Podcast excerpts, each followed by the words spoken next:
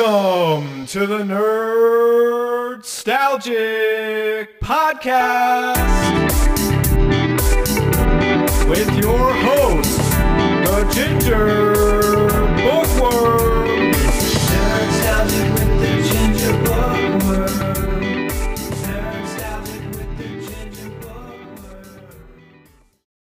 Howdy beans, and welcome back to another exciting episode of the Nerd Nerdstalgic podcast with your host Luke, me, the human. Hope you're doing well. Hope you're good, as per usual. Today is going to be another side quest episode where I break down um, small little bits, small little um, topics. Instead of big long form episodes, it's going to be very shorter. Uh, and today we're going to be looking at the Doctor Who novel, The Feast of the Drowned by Stephen Cole. Uh, but before we get into that, one thing I want to say quickly, a bit of business, a bit of um, housekeeping. Uh, make sure that you follow me on Twitter at nerdstalgic underscore pod to keep up to date on everything and anything that I'm doing. Also, if you listen to this on YouTube, don't forget to like, comment, and subscribe and all that jazz. I appreciate it greatly. So, uh, as I said, today we're going to be looking at another Doctor Who novel. This is a um, continuation of a series that I'm currently doing. For anybody who didn't uh, listen to my Stone Rose review, uh, which was the first uh, book for the Ten and Rose series um, that they that the BBC did. If you haven't listened to that one, go check what, that one out. But in that episode, I basically uh, announced that I'm going to be looking at all of the Ten and Rose uh, Doctor Who novels, and then at the end of it, I'm going to review the whole first season of Doctor, of well, second season of Doctor Who when David Tennant first arrives and when Rose leaves at the end of that season. Right, so that's going to be a, an interesting journey. This is book two in that in that series, but there are other books. Um, I've read all of um, uh, Christopher Eccleston, all of the Ninth Doctor and Rose books. I didn't really review them, but I did do. Uh, it's my tenth episode back in season one. So if you haven't checked that one, go check that one out. But in that one, I, I review all of the um, Nine and Rose books as well as a deep dive into season one and the revival series. So if, again, if you haven't checked that one out, please go back and check it out. I had a great time making it. Um, so Today, as I said, The Feast of the Down of the Drowned by Stephen Cole is our next one we're going to be looking into. So, um, where was I? Right, looking at my notes. Right, so I'm going to read you the blurb for this book to get you into it. So, I'll get my announcer voice into it. So, here we go. When a naval cruiser sinks in mysterious circumstances in the North Sea, all aboard are lost. Rose is saddened to learn that the brother of her friend, Keisha, was among the dead, and yet he appears to them as a ghostly apparition, begging to be saved from the coming feast, the feast of the drowned. As the dead crew haunt loved ones all over London, the Doctor and Rose are drawn into a chilling mystery. What sank the ship and why? One, when the cruiser's wreckage was towed up the Thames, what sinister force came with it? The river's dark waters are hiding an even darker secret as preparations for the feast near their conclusion. Ooh, very spooky. This is a very spooky book. It's a very creepy, very sort of spine chilling uh, book. There are moments where, again, I'll get into this in the review, but there were moments where like it felt like Stephen King's It. You know, obviously a lot more tame than Pennywise and It and all that, but it's very much of we all float down here. Again, I'll get into that when I get into the review, but there are a, very creepy moments in this book.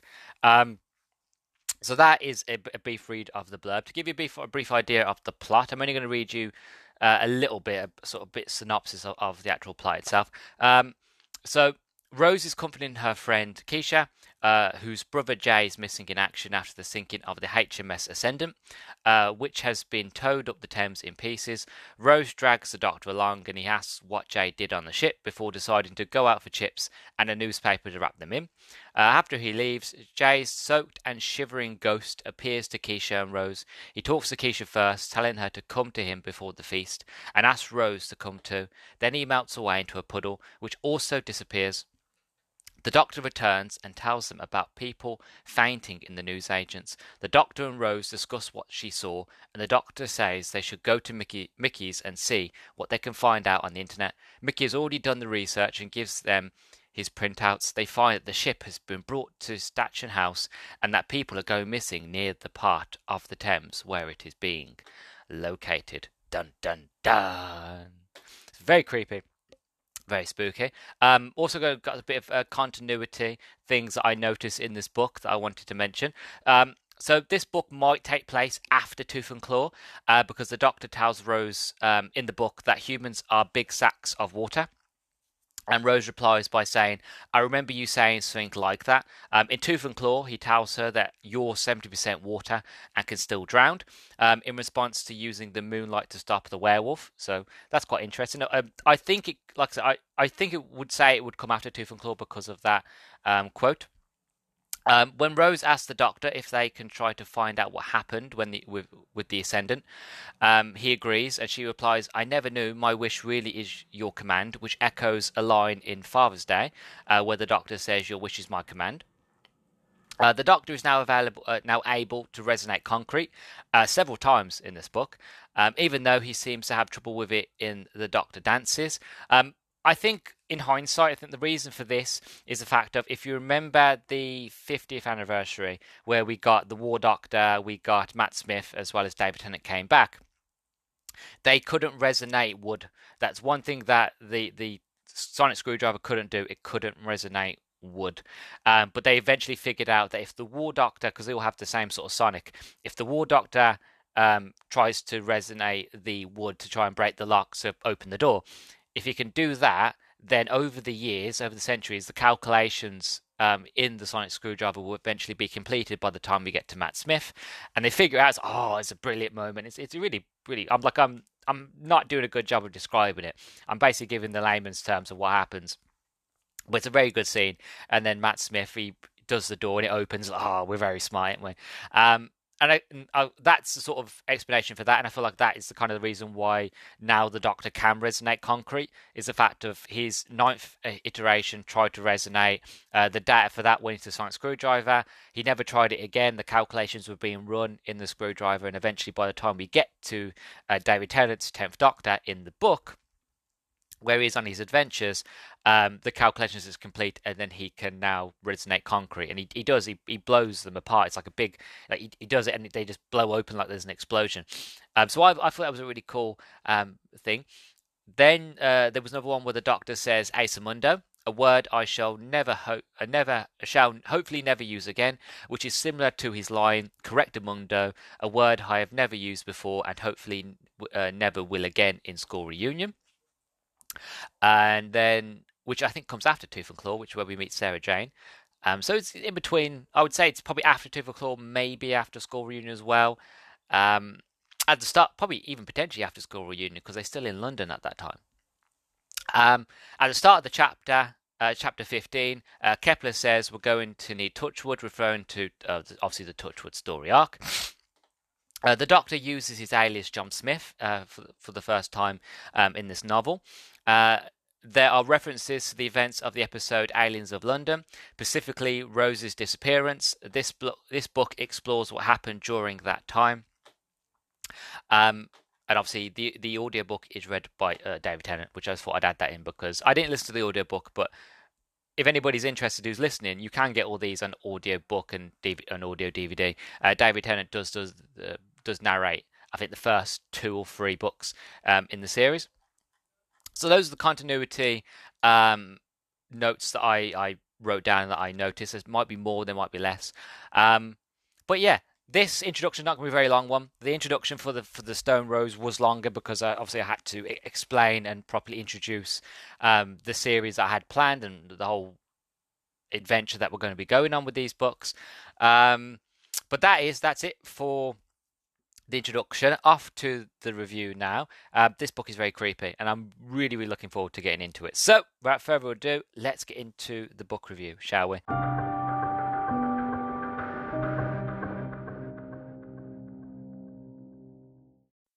Just wow! Like this, this book is fantastic. it, it is monumentally great. Like Stephen Cole really did a good job, and to my Stephen Cole has done a good job with a lot of uh, the books he's written, especially with Doctor Who. Uh, he wrote one or two books uh, for the um, nine and ten run, and they were incredible. Um, but he really pushes the forefront, the medium, to a new level here. Really, really does. Um, this is one of those stories I wish was made into an episode because of its subject matter and, and how far it goes and how far it pushes the medium. But, you know, it might be a bit too scary. Uh, for the audience, um, and I think probably the budget would be a bit too high as well. But that being said, it's that good, it's that well written, and it's that interesting, and it's that complex, which I, I won't get into spoilers here um because um, I want you to read this book for yourself. But um, there are a lot of things in this that just just left me like uneasy in a good way. Uh, it spooked me, gave me goose flesh, creeped me out, um, surprised me, shocked me. I like I generally most of the time with Doctor Who novels, even with the show as well. There's many times where even when the doctor is up against the wall, you know that he always has a plan, that you know he'll always get out of it, that he always he's like he's like Columbo. He's 10, 20 steps ahead of everybody. He knows what's going to happen. He knows how it's going to play out. He's playing dumb until the last minute till he comes like, "Ha, I actually know what to do." He saves the day. And you know we all go off happy back in the TARDIS, and we go for the next adventure. Um, but for this, all the way through, I had no idea if the doctor actually knew what he was doing. And there were many times where he questioned himself, like, I, I don't know. All I know is I'm going to keep going until I can't keep going. And that's just incredible because it shows a new light of the doctor. It shows a new side of the doctor that you don't really see much. A doctor who doesn't actually know what he's doing, who's admitted he doesn't know what he's doing, but he's going to keep trying because that's what the doctor does. He's not going to give up. He's not going to stop. The doctor keeps going no matter what. And that's why, you know, we all love the doctor. And that's why we, um, a lot of people connect to the doctor because we, he gives us that idea that if, if he can do it, then we can do it, and we should keep going no matter what, no matter the odds. We should keep pushing. You know, it's it's very sort of wonderful message that Doctor Who overall. Um, but yeah, I I do wish this story was made into an episode, but I you know can understand why it wasn't uh, because how far it goes actually into like Lovecraftian and very sort of spooky. Probably even though that Doctor Who made Blink, which I would say is one of the best and scariest Doctor Who episodes I've ever seen. The Weeping Angels scared the crap out of me, absolutely terrified me. It's one of the best episodes they ever did, and it doesn't even have the Doctor in it. Um, this would end up being one of those just because of what happens in it and what happens to certain characters in it and, and how they are changed. And again, without going spoilers, but there are a lot of things in this book that are very Lovecraftian, very sort of hate, like very Stephen King of like, whoa, okay, this is pushing the limit to to. But I'll get into that all properly. Um, like I say, it's really int- a really interesting plot really really fascinating uh, very creepy uh, especially the new enemies that bring in because at first you don't really understand as to why um, jay who comes back he, he like at the, the book starts with so you're on the ascendant you're on the ship there's a big sort of storm and all of a sudden the ship's sinking the ship's going down it's being attacked it's being ripped it's being ripped apart um, water's going everywhere people are jumping overboard and jay he's, he's on sort of I'm, I think the the after starboard, the right or left side. I'm not I'm not a sailor, so I don't know the lingo. Um, but basically, he's on top of the ship. He jumps off to safety as the ship's going down, and he thinks he's fine, like he's floating. All of a sudden, something grabs his leg and just pulls him under. And the next thing you know, he appears to his sister in a ghostly apparition sort of form, wet, drenched. Uh, these very sort of um, silvery eyes that are like very moon glazed eyes. Very much the fact of he has he's he's got dead dead lifeless eyes, but he's smiling, he's happy, and he's drooling water, and, and water's coming out of his nose, and his hair's all wet, his body's wet, and he's very calmly, very like, "Come save me, come help me, I need you, Keisha, come, come to me." That's how much I, I sort of heard it in my in my head, and then he notices Rose. Rose is with Keisha as well because Rose and Keisha are old friends.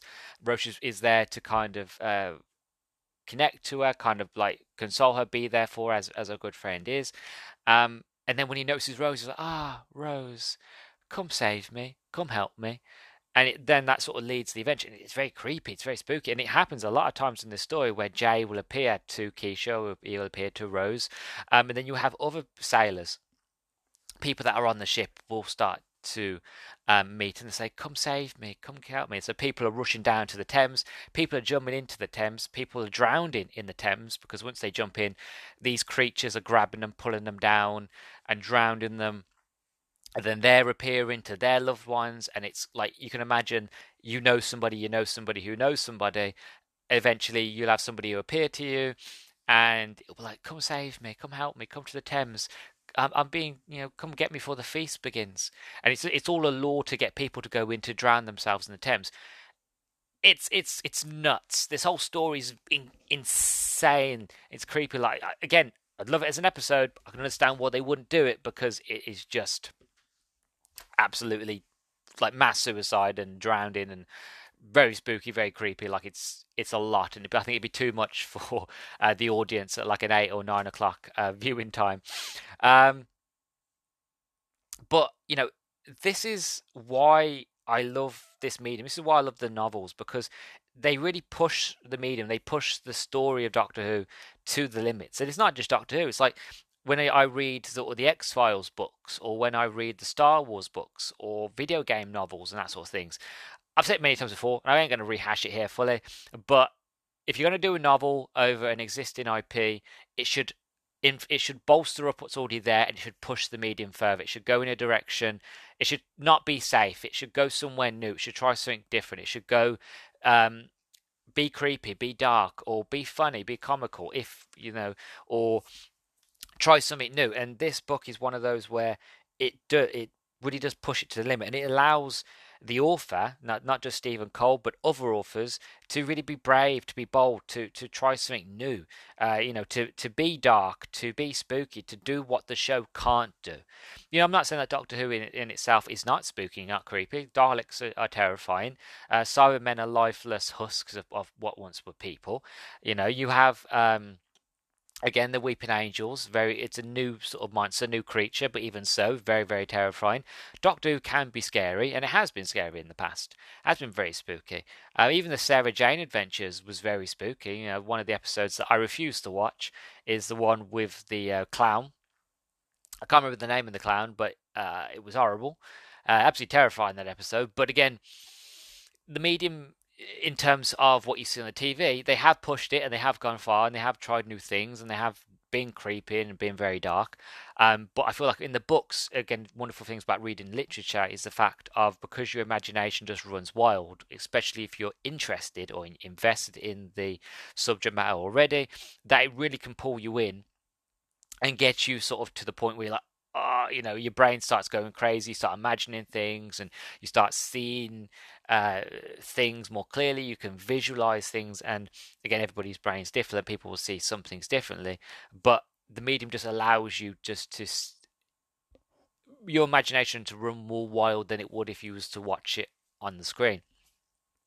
Um, and I love that. Like I said, the the new enemy, like I again, I don't really want to spoil them because it is a bit of a surprise. It is a bit of a twist, but it is a brand new enemy. It's not an enemy that you know that we know of before. It's a brand new sort of enemy, um, and the whole twist and how they uh, are getting these people that have died to appear and how that works. Again, it's all part of the story, so I don't really want to spoil it. Um, but it already links in. It's all proper huge tons of uh, emotional manip- uh, manipulation, using love and and manipulating that and losing people's feelings and this whole idea of what the feast is and what they want to do with the feast. And it's very much water manipulation it's very very fascinating. It, it's something that um, is very iner- inertly doctor who but also fantastically sci-fi. But it's very grounded because again, we're on Earth. Uh, it, it, not just involves uh, Mickey, it not just involves um, Rose, but uh, you have Keisha's family as well. You have Jackie. You have everybody in London who's infected by this. So it's not just these people together who happen to like be involved and nobody else is none the wiser. Like this is very much the fact of everybody's involved. And there's even a message, I, I, didn't put it in my notes for the continuity, but I've just remembered there's even a moment in this book where they mention the, because at the beginning of uh, the second season, when the, uh, which was a Christmas special where we first meet David Tennant's Doctor, um, you have the, um, the, is it the Straxi? I think it's Straxy. Uh, the, the basically the people that come down. They use blood, and it's like voodoo, blood magic, and it's an idea that we can get people who are a certain blood type to stand on the roof. We'll press a button, and they'll all jump off. Right? That is actually mentioned here in the book. But I think one of the police officers says, "Oh, it's just like in Christmas when you had all those loonies get up on the roof and threaten to jump off." It was it very much uh, in the way it links into this story. It's very much a connection to what it's like here, where people are being used, manipulated through their emotions to jump into the Thames, to drown themselves, to be with their loved ones. Um, again, very much out there, very creepy, very very spooky. Um, but again, it allows the authors to this medium allows them to be dark, to be spooky, to do what the show can't do. Um, there's also hints in this book of the Time Lord victorious. There is a, there is a ex- excerpt of the book that I want to read to you. It's page 180. Um, no real spoilers in this, but it's to kind of give you an idea and give you a sense um, it's just the one page, but it's to give you a sense of the Time Lord Victorious this early on in, in his adventures and the type of the Doctor that the Tenth Doctor was, the ego that the Tenth Doctor had, and that he, how he thought he was better than everybody and he was the best, he was the winner, he was the survivor. You know, and, and he even says in that quote, he's like, all this time I've wondered who I was and what I was doing, and I finally figured out. And this is him leading in a way of learning who he is and what type of person he is and what kind of doctor he is. So um, it goes, Yes, I saw Rose too, was all the doctor would say. Uh, he strode through the walkways of the estate with a look in his dark eyes that said, Do not mess. Mickey could hardly keep up with him. We've got to go to her, said Keisha. She's right. Rose needs us, says Mickey. Now, we can't muck about. The doctor didn't break his step, didn't turn. Shut up, he said. But she's in danger, like Jay, Keisha insisted. We have to go before the feast. Shut up, shut up, shut up! The doctor whirled on one heel around on both on them both. This whole planet could be in danger. Do you think I don't want to go jumping into the Thames after Rose? Do you think I don't want to? He pinched the bridge of his nose, closed his eyes, trying to get a hold of himself. Do I want to? And I didn't even see her clearly. My senses are going are about a thousand times smarter than yours. These creatures haven't got the measure of me yet, haven't learned how to press all my buttons, but they're having a damned good go. His eyes snapped open, urgent and soulful. Now listen to me, both of you. You know that those critters in the river are fishing for humans, and they're not throwing them back. Knowing that is making it easy for your brains to fight against the alien effect. So keep reminding yourself of what you saw back at Vida's office. Don't trust the voices in your head. Don't trust those images of Rose. Trust me. Mickey considered, what are you going to do? First of all, you're both going to help me fight a dragon. So that is a bit of an expert. That's to kind of give you an idea of the time of Victorious, how the, doctor is not to be messed with. And you don't mess with the doctor anyway. Anybody messes with the doctor, especially messes with the doctor and his friends, it's not a good uh, idea for anybody at all. Um, but especially the tenth Doctor, he was very much of the of the cut of the sail, shall we say, of like, don't mess with me. I will ruin you. I will destroy you. And it, you even get hints of that in Matt Smith. You get hints of that in Peter Capaldi. I would say even far you get a few hints of that um, with Jodie Whittaker that very much it kind of from David, like even well, you had it with Christopher Eccleston, but this new run, I, have I've noticed myself as being a Doctor Who fan, from Christopher Eccleston all the way up to Jodie, and maybe even potentially in Ncuti as well, um, when we when he comes back. But it was very much the fact of these Doctors, again because they've been through the Time War. Again, this is my opinion, this is my interpretation, are very dark. You know, they're a lot like they have their light-hearted moments and they have their jokey sort of clown moments and that sort of thing, but they're very much of like when the push comes to shove, when my back's against the wall, I'm like a rabid dog, I'm like a rabid animal. I'm going to lash out. You ain't gonna want me want to be in my firing line when I break out, you know. And you get it with the tenth Doctor, you get it with Matt Smith, you got it with Capaldi. Um, one of my favourites with Capaldi is when he's with Ashildr, and uh, he want he's basically saying to bring uh, Clara back, and she's like, I can't. I'm like, you can and you will, uh, because I will bring hell down on you. I will destroy you. It's one of Capaldi's best sort of monologues. But he basically says to her, like, I will destroy you and I will take this whole town with you. Um, and I will get everybody. I'll get the Daleks on you. I'll get the Cybermen. I'll get Unit. I'll, I'll get everybody. Right? But that doesn't matter because you're dealing with me now. I'm basically paraphrasing what he says, but yeah, it's it's very terrifying. You can tell on Ashildr's face, like she's terrified. Like Doctor, you can't do this. He's like, I can and I will. Don't mess with me. Um, and uh, I love that darkness of the Doctor. I love how far the the idea of the Doctor being pushed to the limit can go. And in this, like he Rose up until this point, um, you know, she's gone. He can't find her. He wants to get her back. Um, and he doesn't know what to do and he's he's scared he's worried so he's got to the point where he's like they're pushing my buttons and they're about a limit to see how far uh, how far I'll be nice until I eventually lash out um, and yeah it's just hints of Time Lord Victorious very much of that very dark very sort of powerful doctor who will move heaven and earth um, to get what he needs and to get what he wants and if you're in his way good luck to you because he ain't going to last very long.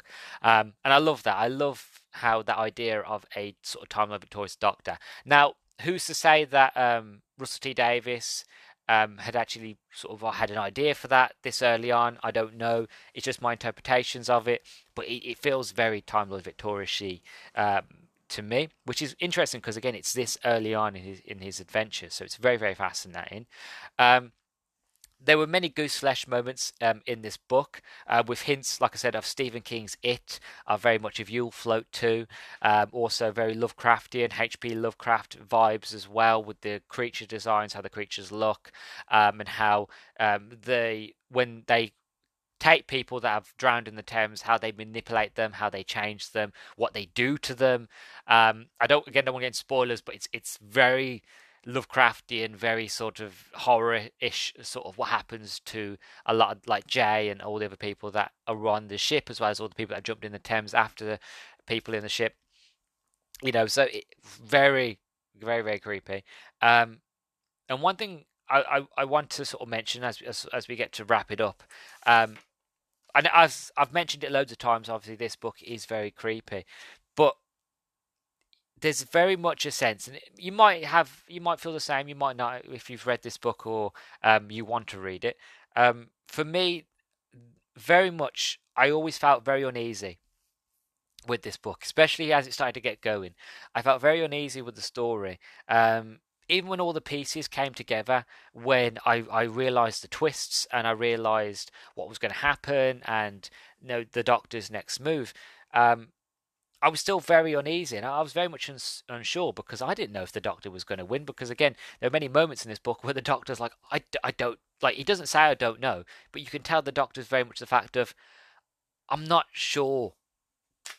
I'm just going to keep going until I die or I solve this problem.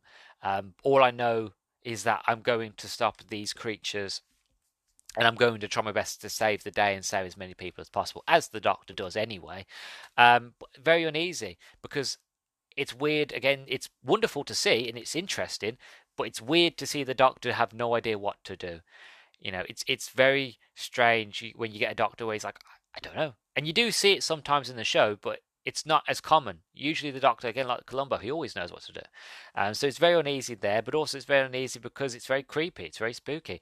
It's very much of like when you know you have you have ghosts that appear, these apparitions that are like of a little Victorian boy and a little Victorian woman that have, that have been dead and drowned for that long that their apparitions are a lot more sort of mutated, a lot sort of different, a lot sort of ghastly and horrible and deformed and ick, you know.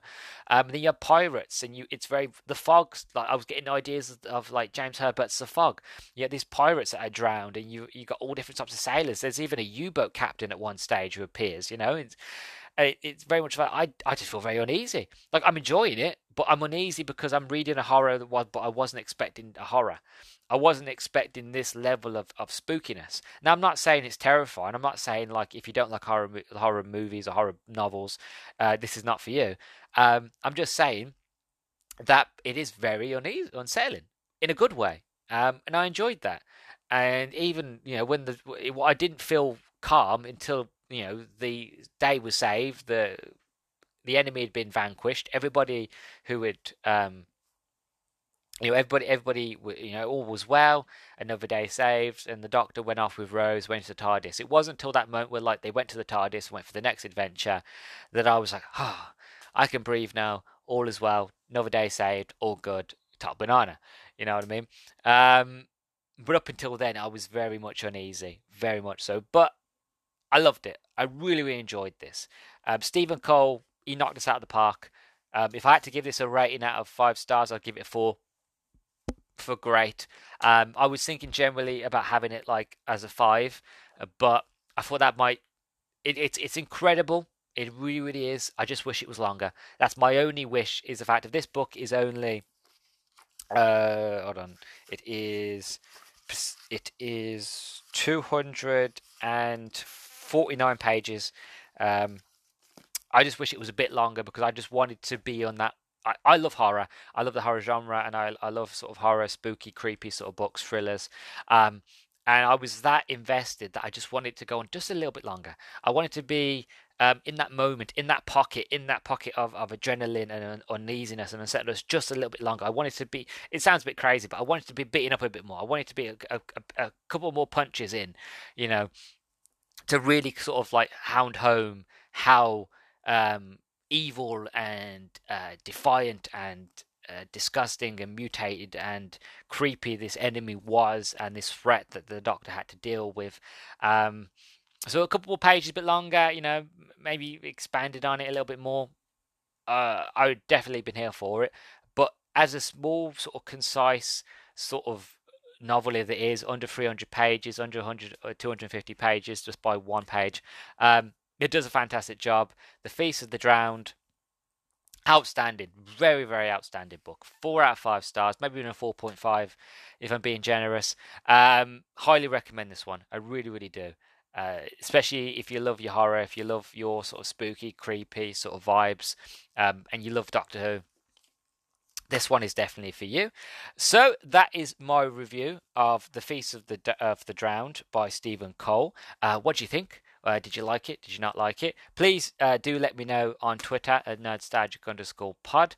Um, also, uh, if you listen to this on YouTube, again, write down in the comments if you like this book or if you've read any other Doctor Who novels or if you want, if I've inspired you to read any Doctor Who novels, anything, anything, any sort of feedback, please do let me know. Uh, if you're not following me on, on YouTube, it's the Nerdstalgic Podcast, and you can find me uh, there. Um, also, you can find the Nerdstalgic Podcast basically everywhere and anywhere that you can find podcasts. The only place you won't find me is Apple Podcasts, but apart from that, I'm everywhere else. Um, I'm also on Audible, um, so if you're on Audible, check me out there. And um, yeah, that. Oh, actually, no. One more thing. If you listen to this on Spotify, uh, don't forget to give me a, a star rating, one to five stars. Uh, five stars, best thing you ever in your life. You absolutely love Doctor Who just as much as I do. Five stars, or one star. You're not much of a Doctor Who fan, um, or you just completely disagree with my thoughts and feelings on this book. Whatever you feel like is fair, one to five stars. Uh, I, it means a, um, a lot to me immensely. And um, yeah, so that has been another uh, book review uh, by me. So I really, really hope you enjoy it. I hope you really liked it. And I will see you in the next one. So you've been listening to the Nerd Nerdstalgic podcast. I've been your host, Luke the Human. And as always, bye bye.